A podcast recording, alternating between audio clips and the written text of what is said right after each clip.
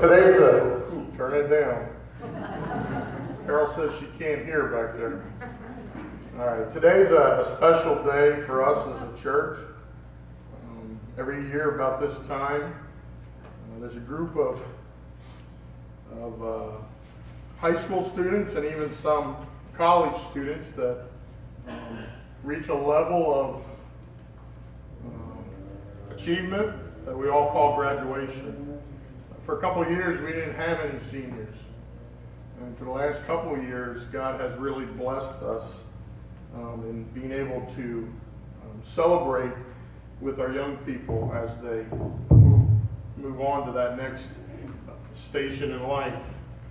We're blessed, as always, with a good group of them. And I'm going to ask Mark and Cody and Katie, if she can hobble on up here, to come front. That means get out of your chairs, come up on the stage. Yeah. These three and Alyssa, who I don't know exactly where she went, but she's not here, so she graduates this year from high school also.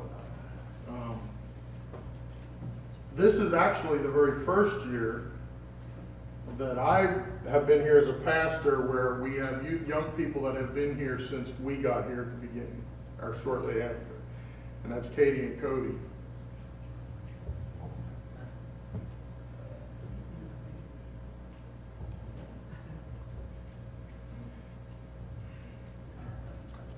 You go through times in ministry sometimes whether or not you're making a difference. And we all know that the Word of God doesn't return void, right? It's God's promise. Sometimes we don't get to see that. But these last couple of years, Cameron and another Cameron, who graduated last year, we had the privilege of the same thing. Being able to see the fruit of God's work in their lives, the fruit of the labor that we've put in as a church, to see what God has done in their lives. And we're privileged this morning to see our young people reach that level. And Mark sort of knew, he's been here about a year, and we're privileged to have Mark here. And I know, I'm sorry. Let me get these up here.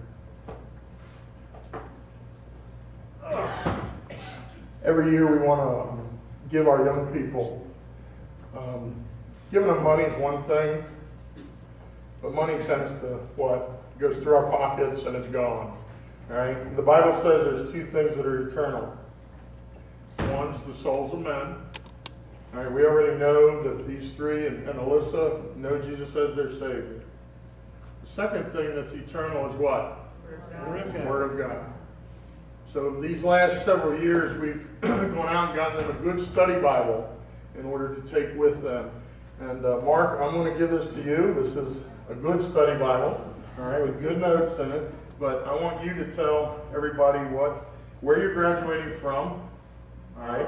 Hold on, not done. Where you're going, and that doesn't mean it's heaven because we know you're going there, but where you're going next, all right? Okay. I'm graduating from Wendell Crane Technical High School, June 5th. After that, I've already been accepted into Word of Life Bible Institute for spring 2020, but before that I have to finish a semester of electricity, but right after that I'm going to the Bible Institute. Where are you going for the summer? For the summer I'm doing Panther Group at Word of Life.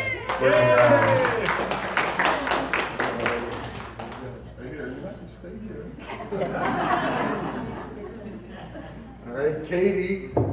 This is Katie Britt. It has been a privilege being part of your life. All right, you want to tell us where you're graduating from and where you're headed? Yep. You can hold it. I'm graduating from Grace Christian School, and I am headed off to the Word of Life Bible Institute down here in Florida this fall. And this summer, I'm going to Mary Steele to Word of Life New York to work on the young ones. Woo!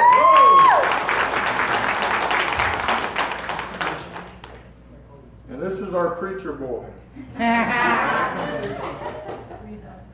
He keeps saying he's going to come back as the pastor. All right, let's pray that he does, please. Okay. Tell him what's going on and where you're going, where you're graduating from. So yeah, I graduated from Grace Christian School, just like my sister. And during the summer, I will be working food prep at Word of Life Florida Youth Camp. And then afterwards, I will be attending the Word of Life Bible Institute for at least 1 year.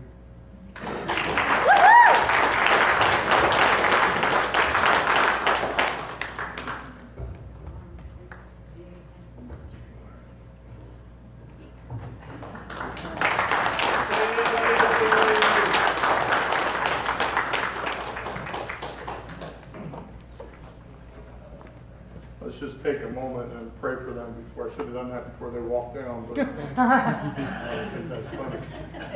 He didn't fall. Father, we are grateful for the privilege we've had of being part of these young people's lives. And Father, we are grateful for what you've done and what you're doing and what you're going to do in their lives. And as they graduate these next couple of weeks, as they, all of them are going, Alyssa too, are going to serve at Word of Life for the summer. Lord, I pray that it would be a summer of growth. We thank you for the privilege of partnering with Word of Life and being able to trust our young people into that next step with them. And Lord, I pray that they'd be challenged over the summer. And Lord, as they go to the BI afterwards, Lord, I pray that you would just work in their lives. And Father, I pray that out of our young people that go there, that you would call all of them in the full-time ministry. That you would call all of them, maybe even to be missionaries, whether that be here or around the world. And Lord, we're grateful for all that you've done. And Lord, we thank you for the privilege of being part of their lives. And we ask this in Jesus' name. Amen. Amen. Amen. I don't want to shortchange also. Cameron, stand up. Cameron graduates from her first year at the Bible Institute in August. So she is on her way to New York to do the second year of Bible, so we'll just keep praying for her, and we're grateful for all that we've been blessed with as a ministry. Not many churches get the opportunity to be involved in young people's lives. A lot of churches don't even want to be involved in young people's lives because of what's involved with it. There's a lot of time, a lot of money, and a lot of other things, and we're blessed in that way. To be part of their lives and to be blessed with young people. Now this morning, take your Bibles and turn to James chapter 4. It sort of dovetails into what we've been looking at today, that our young people are going.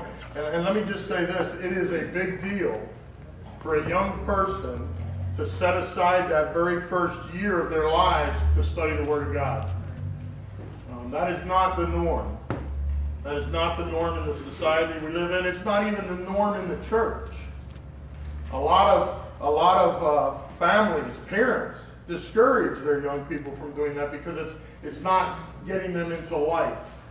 When in reality, the best thing for them is that first year of soaking the Word of God as they try to figure out what's next in their lives. And I know I've told this story before, and it's a shame, but I remember one of my son's family, the girl that he was dating, tried to talk him out of going to New York to go to Bible school because it wasn't the responsible thing to do. That was another Christian family. And it's amazing how duped we get into the world that the next step for these young people is to go out, get a job, and to be productive in society. Now that is the end result. But the Bible makes it very clear that in investing our lives, it's sort of like a tithe of your life, giving that first year, and then giving the rest of it to whatever's left out of what God does in that first year studying His Word. And I hope that you all understand that. I hope you also understand the importance we have of investing as a ministry. We're going to be in this passage in James chapter 4. The end of chapter 4 and the first couple of verses of chapter 5, and it sort of talks about this. If you have your notes, we're going to be talking about God's will, nothing more, nothing less, nothing else. Sort of covers it, doesn't it? Yeah. James chapter 4, verses 13, and follow along with me through verse 6 of chapter 5. And remember that what we've talked about before, James is walking out of chapter 3 where the world's wisdom and God's wisdom are side by side, and the fruits of both are there. He goes into chapter 4 and talks about those wars that are among those that were there in that church. And then he goes on to, and you remember our saying, right? Humble yourselves in the sight of the Lord, submit to God, resist the devil, and he will flee from you. Draw near to God, cleanse your hands, you sinners, purify your hearts. All right? Dealing with worldliness in our behavior. But he goes on, and he goes on to this next section, and we'll talk about it in respect to those thoughts that I just mentioned. In chapter 4, verse 13, it says, "Come now, you who say, today or tomorrow we will go to such and such a city, spend a year there, buy and sell, and make a profit. Whereas you do not know what will happen tomorrow. For what is your life? It is even a vapor that appears for a little time and then vanishes away. Instead, you ought to say, if the Lord wills, we shall live and do this or do that. But now you boast in your arrogance. All such boasting is evil. Therefore, to him who knows to do good and does it not," say those next words with me, "to him it is sin. Come now, you rich, weep and howl for your miseries that are coming upon you. Your riches are corrupted, and your garments are moth-eaten. Your gold and your silver are corroded, and their corrosion will be a witness against you, and will eat your flesh like fire. You have heaped up treasure in the last days. Indeed, the wages of the laborers who mowed your fields, which you kept back by fraud, cry out. And the cries of the reapers have reached the ears of the Lord of the Sabbath. You have lived on the earth in pleasure and luxury. You have fattened your hearts as in a day of slaughter. You have condemned the just. He does not resist you." And as we get to this passage, you have your notes there. The first thing is this, as we move into that next section, true faith is lived out with a heavenly perspective. And as you read these verses, you can see James's focus. The passage James writes to remind believers that our lives are not ours, and that God has a purpose for every aspect of a believer's life. Everybody agree with that? Your life is not your own. If you know Jesus as your Savior, the picture of that we talk about in redemption is what? When we are redeemed, we are literally, what's the words that go with it? We are bought back. As if I were to take a receipt of something I had a down payment on, and I went to the store, say Walmart, and it was on layaway, and I get paid the balance, and I redeemed that product from the shelves of Walmart and walked out into the streets of the world. Whose product did that now become? It was Walmart's, but whose is it now? Good. It's mine. If it's my product, whose will does that product serve? Mine. Who has the right to use that product in any way that they want? You. The picture of salvation is the same. When we put our faith and trust in Christ, now listen, works does not save us. We cannot earn salvation, because Jesus died on the cross tells us that. If we could have earned salvation, Jesus wouldn't have had to die, correct? We could have been good enough at some point, but the Bible says all have sinned and all have fallen short. So Jesus died for us so that we could be bought back from the kingdom of Satan. Because of what Adam and Eve did in the garden, all of mankind, for the wages of sin is death. Right? Everybody agree with that? Say yes. Yes. All right? And when we get saved, we are bought back. So when James comes and addresses this, he's reminding them that those who have humbled themselves, those who have submitted to God, those who have resisted the devil, those who have drawn near to him, those who have cleansed their hands, those who have purified their hearts, that their lives should be in line with God's plans. And that's why he starts out and he says, "Come now, you who say, today or tomorrow we're going to go like we have today or tomorrow." So he's writing to them that because their lives are not theirs, and that God has a purpose for every aspect of our lives.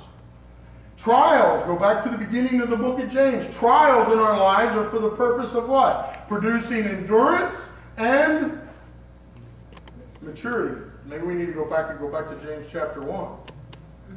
Trials are allowed in our lives to produce endurance and maturity. God's word, the perfect law of liberty, it says in James, is for us to look into and to be a doer of the word and not just a hearer. And if we are a doer of the word, James tells us that we'll be blessed in what we do, meaning the work that God has given us to do out of his word. Faith without works is dead. Our faith is not based on our works, but it is given validity by our works. God's wisdom produces good fruits, the fruits of righteousness. And we can cure, James says in the passages before, we can cure worldliness in our lives by humbling ourselves, submitting to God, resisting the devil, drawing near, cleansing our hands, purifying our hearts, and God will lift us up out of the worldly, adulterous behavior we've allowed in our lives. That's where we finished last week, remember? That same cure for worldly behavior in our lives is also the same cure for what James addresses in this next passage. And one theologian put a title or two words that sort of describe what this passage is talking about. Everybody knows what an atheist is, right? An atheist denies God. Do you know that it's not just verbal? If we deny God in our works, we sort of subscribe to some form of unbelief. But James is addressing here something that another theologian has called practical atheism. You say, wait a minute, how can a Christian be tied in with those words? Practical atheism is not, or atheism is the belief that there is no God. I am a Christian. James is writing to Christians. How can they be atheists? Practical atheism is not a rejection of God in the overall sense, but a rejection of God in the practical sense of our lives. Christians can live their lives and make plans and not include him in those plans, and in a sense live like he isn't part, like he's not God. Get the sort of the picture there? If we don't submit to God's will in our lives and understand that he is the one that brought us back from the kingdom of Satan and that he has a purpose in our lives, we technically, in a literal sense, are denying him as God when it comes to what we're going to do with our lives. And that's what James is talking about. When we are submitted to God, it is in all aspects of life, including the present, including the future, and our plans are made in a way that shows that our faith is genuine. Go back to the main point in your notes there. True faith is lived out with a heavenly perspective. James tells them that those who live denying God in their lives, what does he say about them in verse 16? He says, but now you boast in your arrogance, all such boasting is evil. Then he adds in verse 17, therefore, to him who knows to do good and does not do it, to him it is sin. And the way I want to look at this passage this morning, we're not going to dig into the words as much as we have in the past. We're just going to sort of take the main thought of these verses. Because we're at a point where we're graduating four of our main kids. And we've got to remind ourselves what the purpose is that we live here for. What the purpose is that God put us here. What the purpose as a ministry and as individuals that God has put you in this church for.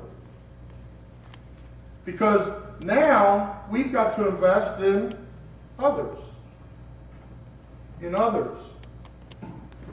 And listen, there are other places, and here's what I want to do this morning. So get your fingers limbered up. We're going to go back and we're going to walk through the New Testament, just hitting certain verses out of each book to remind ourselves exactly what our purpose is and exactly what James is talking about here. And these folks, who obviously had not included God in their immediate plans and even their future plans. So let's go back to the book of Matthew and look at these verses just to remind ourselves that we're not just survivors here for this time. God didn't save you, well, He did save you from your sin, and He saved you to go to heaven, all right? That's what the Bible says. But you're not in heaven right now, are you? No, if this is heaven, we're all in trouble. Right? You're not in heaven right now. You've got a time period of life that the gospel's been given to you here. You're not going to see eternity go over here or wherever it is. Nobody knows. And what do you do with your life in between? God has a purpose for that. He didn't just save you so that you can walk around and say, hey, I know Jesus as my Savior. Listen, I can walk up and down these streets every day, and there's people that live like hell all week long, and you go up to them and say, you know, you're saved? Go, oh yeah, I know Jesus is my Savior. Three different words, three steps down the road, they're using the F word and doing all kinds of stuff. Listen, that's not what you were. You weren't saved just to get out of the debt of going to hell. You were saved for a purpose. So let's look at these verses and just sort of remind ourselves that we have a purpose. We have a work to do for the kingdom. Everybody agree with that? Amen. Matthew 28, verses 18 through 20. It says this, and we all know these verses. These are verses that if you've gone to any mission conference, they're the verses that are sort of the sending out verses of the New Testament, one of those sets of verses. As we think about why we're here, Matthew 28, verses 18 and 20, and you know the story if you've read your Bible, Jesus is leaving, right? And these are His final commands to His disciples, right? Where did the church, where did the body of Christ actually start? Was it in America? No. It was right here, actually it was in Acts chapter 2, but it was in Jerusalem, okay? With those 12 disciples, those 12 men. And He says this, and Jesus came and He spoke to them, saying, all authority has been given to me in heaven and on earth. Who gave Him that authority? God the Father. Go therefore and make disciples of all nations, baptizing them in the name of the Father and of the Son and of the Holy Spirit, teaching them to observe all things that I have commanded you. And lo, I am with you always, even to the end of this age. And let me just draw a couple quick things out of that. All right? Jesus is telling them, listen, I'm the one with the authority. I'm leaving. I'm giving you the authority to go and do what I did in your life. And He says, listen, you are to go, therefore, and make disciples of all nations. And the real language there, if you were to go back and study it, it's not to go over to Africa and make disciples, right? Although that may be where you go. The go there is as you go, you're to make disciples. What is our lives as Christians? What is one of the things we are responsible and given the privilege of being part of? Making disciples. That means that it is not the church's job to make disciples. It is your job as an individual, my job as an individual.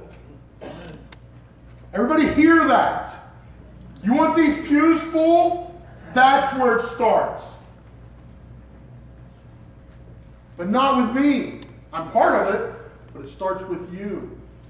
We're to go there and make disciples. We're to baptize them in the name of the Father, the Son, and the Holy Ghost. Now again, it's not talking about salvation there. This is after salvation, because in order to be baptized, you've got to be a disciple. All right, everybody get the picture there. All right? He says, not only does He charge them, give them the authority, He charged them with the job of as they go making disciples, as you go about your life, make disciples. He also tells them to teach what He's already taught them. And listen, He says, listen, I'm going to be with you. You don't got to be out there on your own. I'm going to teach. I've already taught you, and I'm going to bring to remembrance the things that I've told you. Who's going to do that? The Holy Spirit. So what is our purpose? In that verse, it says that as we go about life, we're to make disciples. That means as you walk up and down your streets, somewhere in there, that process needs to stick. As you go to work, I'm not in the church. I don't work at church. I work at Walmart or Wendy's or wherever. As you work, you're to make disciples. Live it, tell it, teach it.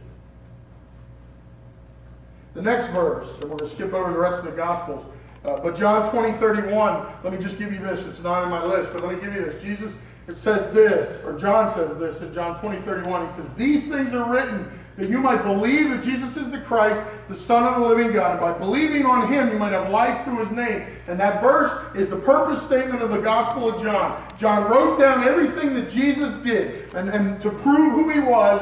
And he says, by these words, you'll know who he is. And then and by believing in that, you'll be saved. So what's the purposes of the Gospels? To show who Christ was.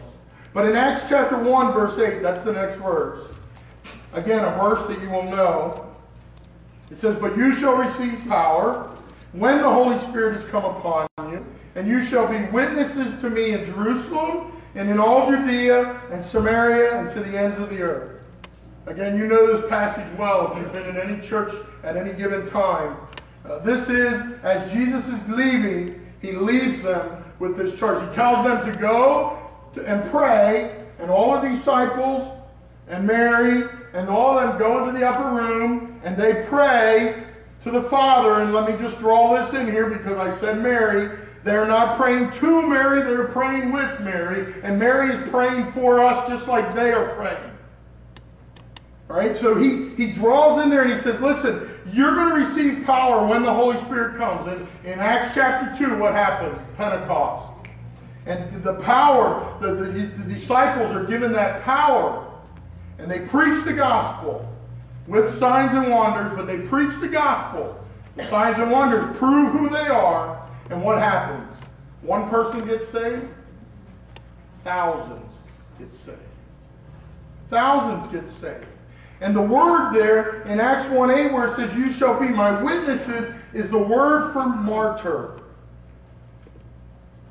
You can take that two ways. Either they're going to die physically, which most of the disciples did, except for one. They were martyred. Or you could also say that I'm going to kill myself in the spiritual sense to serve the Lord. It's his, not mine. Get that thought right. I'm not saying go kill yourself. I'm just saying you surrender to the Lord. So what is our purpose there? It says to be witnesses in Jerusalem, Judea, Samaria, the end of the earth. We are the result of that. We are the end of the earth to them in Jerusalem. And then we are given that same charge. Our Jerusalem is where?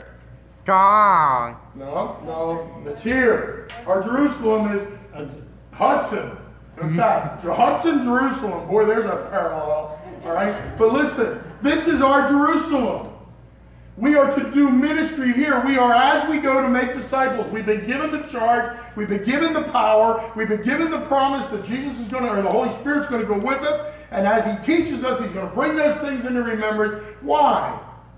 So that others can hear and others can be saved for the sake of the kingdom. Why is it that we've spent, Cody and Katie, 7 years I've been here, Sandy and I. They came shortly after. It's not perfect ministry. We weren't perfect people, but we've invested, and we've invested, and we've invested, and not just Cody and Katie, but others, for the purpose of seeing them, as they become adults, take that next step and give their lives to the Lord. Amen. Let me just say this. This morning I was driving up Omaha, not in Omaha, but up Omaha, which is one of our roads that's not the nicest place to be. And I won't say the person's name, but there was a young man that was here at our church from the time he was 11 or 12 years old for about 3 or 4 years. Got saved, thought he got saved, went to camp, VBS, Sunday school. He's walking down the street towards the van, and I drove by, I didn't really recognize him at first. And I got up the road a little bit, and I went, whoa, backed up. rolled down the window, called out his name. Huh? I said, you all right? Wasted. Drugs. Neck covered in hickeys. Dragging a blanket down the street. In this church, got saved.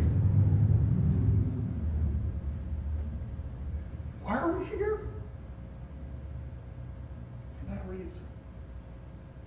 Maybe something in that boy's life that we invested, not we, Sandy and I, this church has invested in the gospel that doesn't return void, one day will prick his heart. The last conversation I had with him a while ago, he hated God because of where God put him in life, his family, the drugs, the alcohol, the neglect, the abuse, all of those things. He hated God, and he told me, I don't want to talk about it anymore. That was the last conversation we had until I saw him this morning. Why are we here? It's not just the kids. There's adults in those same circumstances. I saw a member of our church up here going home the other night, crashed out on the grass out here, trashed out of his mind, drunk, laying in the church parking lot up the street. Why are we here? Because the one thing that can help them is the gospel. Amen. And sometimes it takes picking them out of the gutter and their stench and their stink and hugging them, even if it gets on you.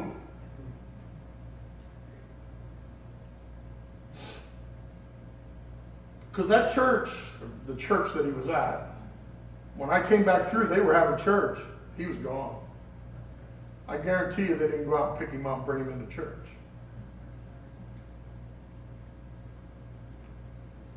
Why are we here? Why do we go to that extent? Because we want to see not just the teenagers go on, but you to grow and give your heart and life to the Lord. Go to Romans chapter 12. It says this in verses 3 through 6. We usually read the first two verses, but in verses 3 through 6, after the verses that talk about giving yourself wholly to the Lord, about not being conformed, about being transformed, it says this in verses 3 through 6. For I say, through the grace given to me, to everyone who is among you, not to think more highly of himself than he ought to think, but to think soberly, as God has dealt to each one a measure of faith. Now, just stop there for a second. We're going to read a verse in a little bit in Ephesians that says that we've been given a gift at salvation that can only be used through the power of the Holy Spirit. That's exactly what that verse is talking about. God has dealt to each one a measure of faith. Yes, saving faith, but also serving faith. That means this, if you know Jesus as your Savior, the moment you got saved, you have a gift. Your life is His, not yours. For as we have many members in one body, but all members do not have the same function, so we, being many, are one body in Christ, and individuals, members of one another. Having then gifts differing according to the grace that is given to us, here's what he says, let us use them. Amen. Let us use them. It's not your life. It's not your time. It's His. 1 Corinthians, verse 15, 50 through 58. I'm going to move a little faster or we're not going to get done. It says this, now this I say, brethren, and there's many other verses that fit in this category of what we're talking about. But this I say, brethren, that flesh and blood cannot inherit the kingdom of God. In other words, we are born separated from God because of the sin that is in our lives, and we cannot inherit God in the flesh, or inherit the kingdom in the flesh. We've got to be spiritually reborn. Nor does corruption inherit incorruption. Behold, I tell you a mystery, we shall not all sleep, but we shall be changed in a moment, in the twinkling of an eye, at the last trumpet. For the trumpet will sound, and the dead in Christ will be raised incorruptible, and we shall be changed. For this corruptible must put on incorruption, and this mortal must put on immortality. So when this corruptible has put on incorruption, and this mortal has put on immortality, then shall be brought to pass the saying that is written, Death is swallowed up in victory. O death, where is your sting? O Hades, where is your victory? The sting of death is sin, and the strength of sin is the law. In other words, that death is because of sin, and the law is what condemns us. But thanks be to God, who has given us the victory through our Lord Jesus Christ. Then he says this, Therefore, my beloved brethren, be steadfast, immovable, always abounding in the work of the Lord, knowing that your labor is not in vain in the Lord. That's what we need to hang on to. 2 Corinthians 5:18-20. Now all things are of God. If you know the verse before, in 2 Corinthians 5:17, it's what? If any man is in Christ, he is a new creation. Old things are passed away. Behold, all things have become new. Then he goes on to verse 18. Now all things are of God. The things that became new, all things are of God, who has reconciled us to himself through Jesus Christ, and has given us the ministry of reconciliation. That is, that God was in Christ reconciling the world to himself, not imputing their trespasses to them. And he's committed to us the word of reconciliation. We've been given the ministry of reconciliation. We don't have the power to reconcile anybody from death to life. But we've been given the power to have with the message that does have the power to reconcile somebody. What's the message? Jesus died on the cross for our sins according to the Scriptures. He was put in a tomb according to the Scriptures, and he was raised the third day according to the Scriptures. The work that is complete that gives us salvation through faith. And listen, we've been given that ministry. It says as if God, let me go on to the next verse. Now then we are ambassadors for Christ. And listen, as though God were pleading through us, we implore you on Christ's behalf, be reconciled to God. We have the message. Our purpose is to live it and share it. And it says right there that God is pleading through us for those that are lost to come to know him. It's the last time you thought of yourself that way. When I passed that young man on the road this morning, it brought tears to my eyes. Because we've pleaded, we've begged, we've done everything that we can, and he's rejected it. And we have a lot of young people that come in and out and do the same. We have a lot of people in the food pantry that do the same thing. You preach the truth. You tell them the fact that if they die not putting their trust in Jesus Christ, there's nothing they can do to earn their salvation. And when they stand before God, the only thing God wants to hear is that their faith and trust is in the finished work of Jesus Christ on the cross. It has nothing to do with them. And they sit there and say, hey, I got it. I'm not so bad. You say, no, that's not the way it is. Listen.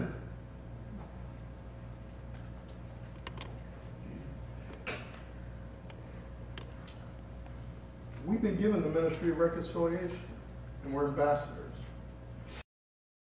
We're begging on behalf of Christ that men, women, boys, and girls be reconciled to God. Everybody in this room that knows Jesus as their Savior, when's the last time somebody, you, me, took seriously that plea with somebody you run into during the week? As you go, make Jesus as your Savior. God, before Genesis chapter 1, had a work that you were supposed to be part of. Are you doing it? And if you're here, that's your personal, when you're by yourself, and corporately, you've got a purpose. He goes on in chapter 4. And he says, and these aren't his words, I just surmised them all together. We've been put in the body, and we are told to walk worthy of the calling with which we are called. We've been given a gift at salvation. That's what we talked about, the measure of faith, that only we can use. And we are told that Jesus gave us pastors, teachers, for the purpose of equipping us to use that gift in the ministry. Each member of the body doing their own part.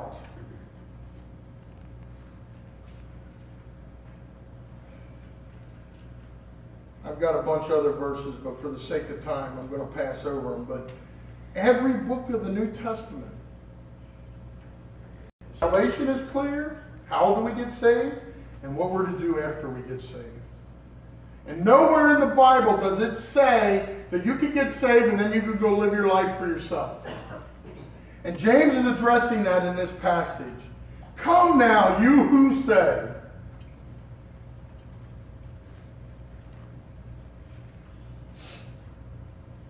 Let me just close or go to the last verse in my list, and it's in Hebrews 10, 23 and 24. It says, let us hold fast the confession of our hope without wavering, for he who has promised is faithful. And let us consider one another in order to stir up love and good works. And if you go back to James, where we were, A in your notes is this, and James lays it out real clear. This is the world's perspective.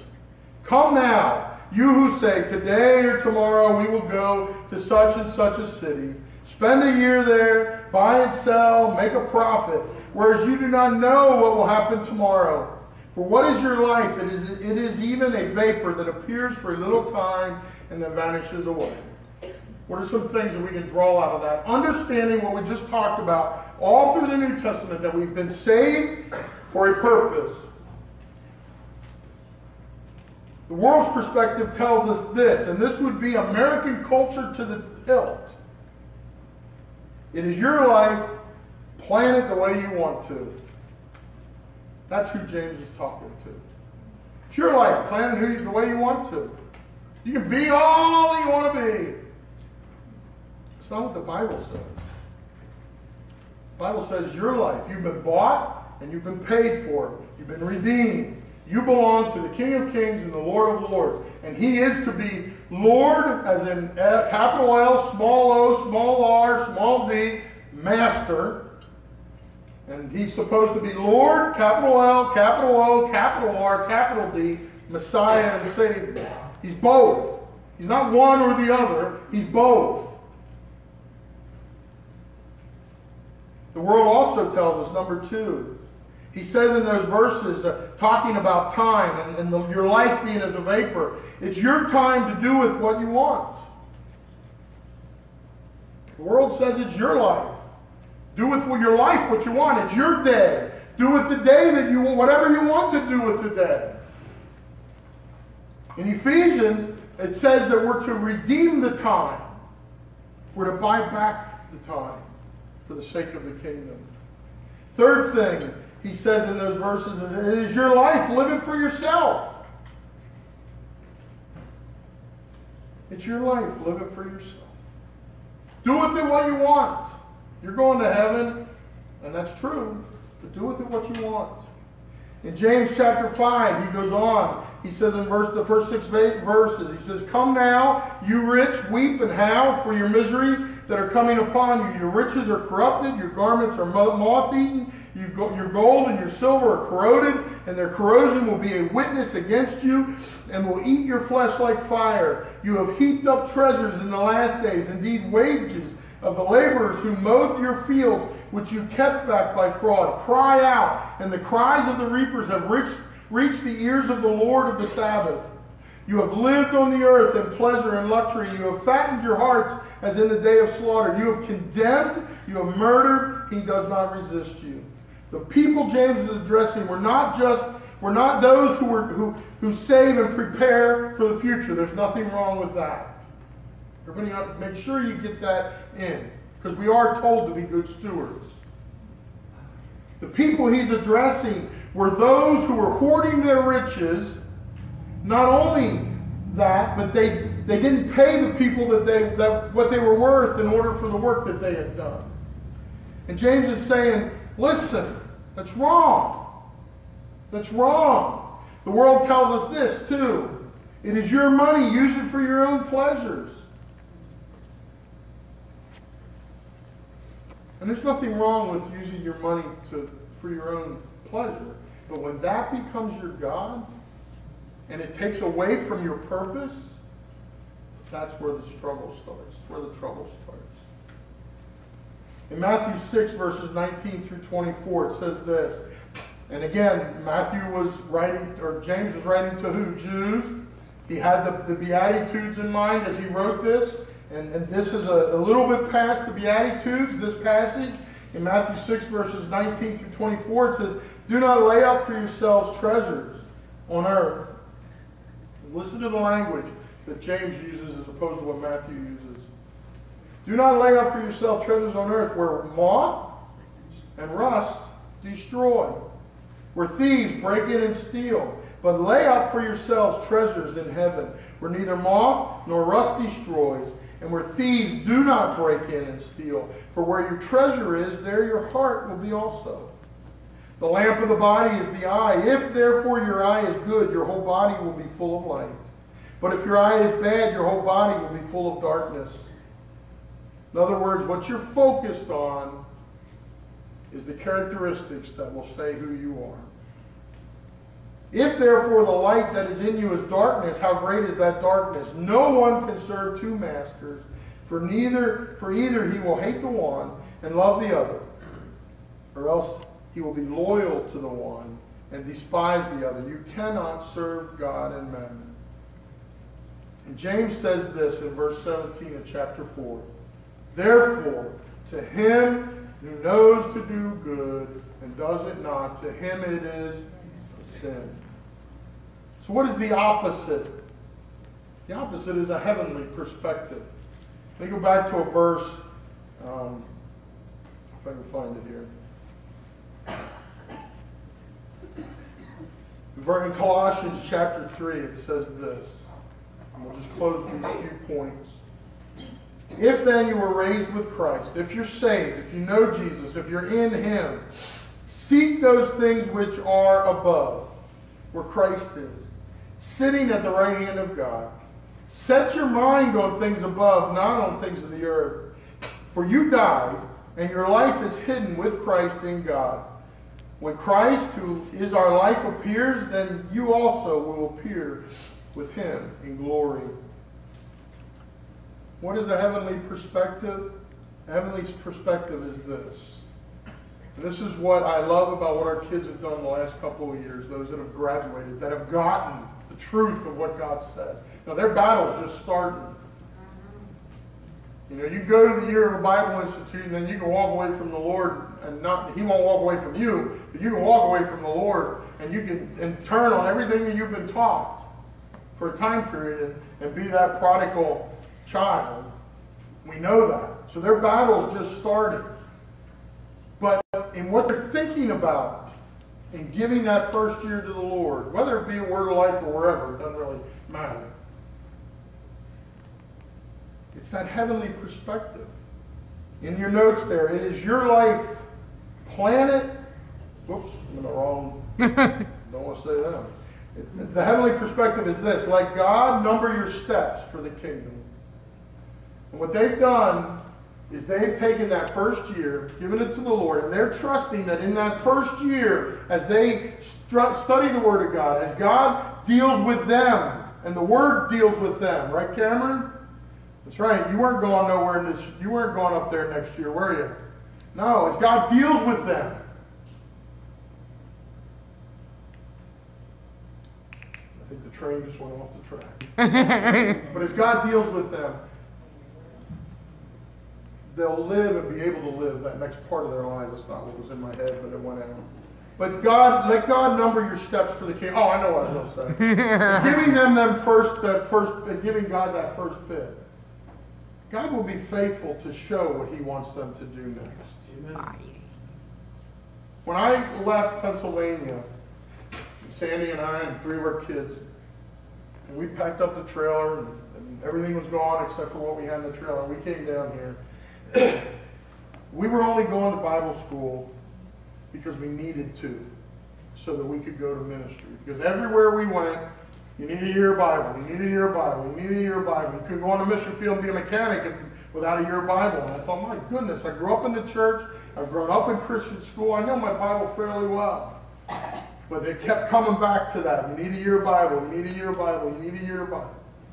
We came, we submitted, I did my year at the Bible Institute, and I was only doing 1 year. There's no way I was going to New York. Not to pack up our kids and our house and to travel all the way back up there again. And it was within, we came all the way through summer ministry. And it was in that last week when we had to make a decision one way or another that God said go. And he said go, but our question was how? We don't have any money.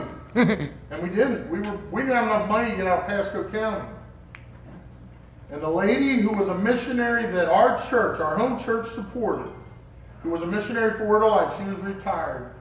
She came, she was playing the piano there during the summer. She came up to us that week. God's timing is unbelievable. And she said, Steve and Sandy, she says, God laid this on my heart. I want to support you guys for $100 a month for the whole year, but I want to give it to you right now. Well, I guess that's sort of God saying, you better go. But understand, it was that obedience after being God working on us till we submitted, and that's where a lot of us find ourselves. But it's let God number your steps. And again, I would never in my wildest dreams have thought I would ever be a pastor. I was a truck driver, and I could work with my hands. I came down and worked with Bill for several years. And to me, that's all right. I can do that. There's a lot less problems. Motors don't yell back at you, and the truck doesn't yell at you while you're driving it. All those kinds of things. It's a lot easier. Never would have thought that this is where God would put me in my wildest dreams. Not that that was even in my dreams. But God does amazing things.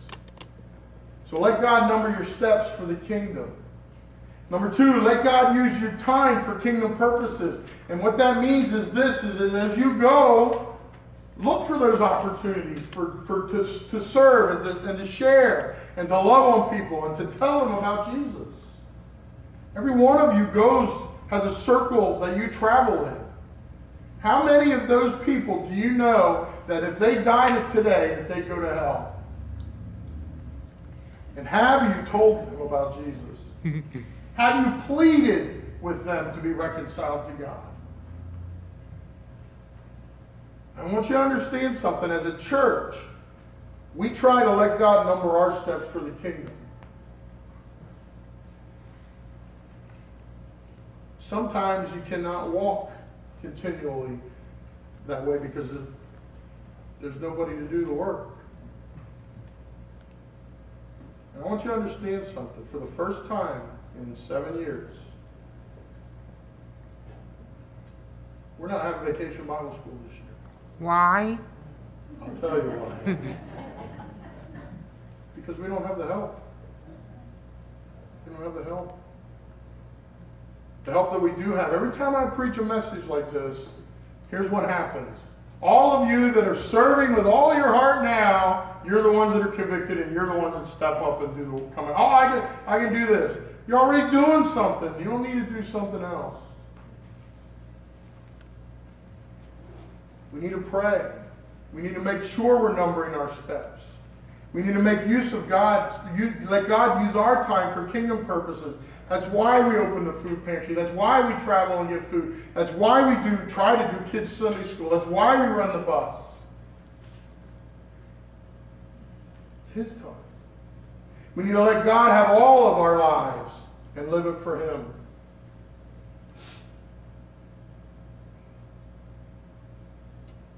Number four, let God have all our finances, invest them in the kingdom. You say, well, wait a minute. How am I going to take care of myself? Matthew 6:33 says this, seek ye first the kingdom of God and His righteousness, and all these things will be added unto you.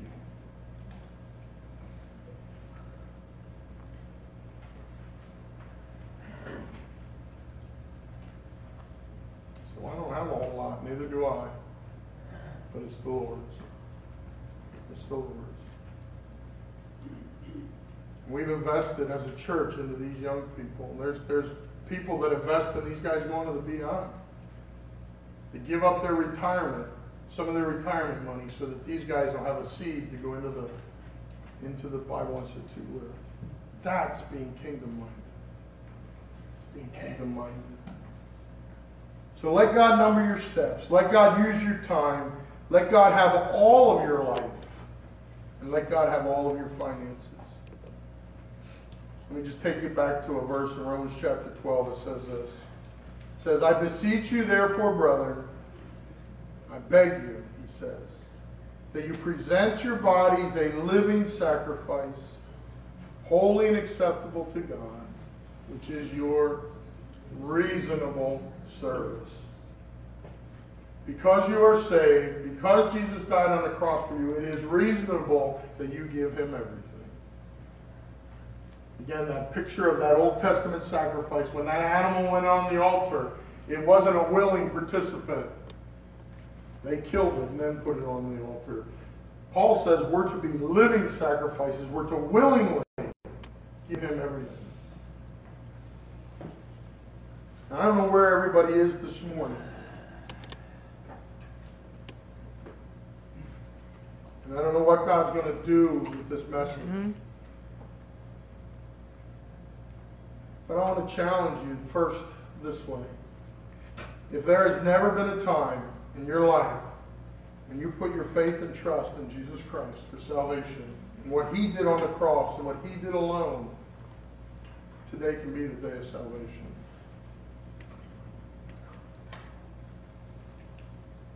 The Bible says this in Ephesians 2:8-9, for by grace you've been saved, not of works, lest any man should boast. For the wages of sin is death, but the gift of God is eternal life through Jesus Christ our Lord. The four that got dumped today, that's their testimony. They are sitting in the seat of Jesus' work on the cross, and trusting that for salvation. If you're here and you don't know the Lord as your Savior, that's the first step you need to give in your heart. You need to call out and ask him to save you from your sins. Understand you're lost. Understand you need him. And ask him to save you. For the rest of us that know Jesus as our Savior, we're to give him everything. I don't know where everybody falls in this category, but as a church, we want to model that as best we can. The resources of this church are for the kingdom. What we do in ministry is for the kingdom.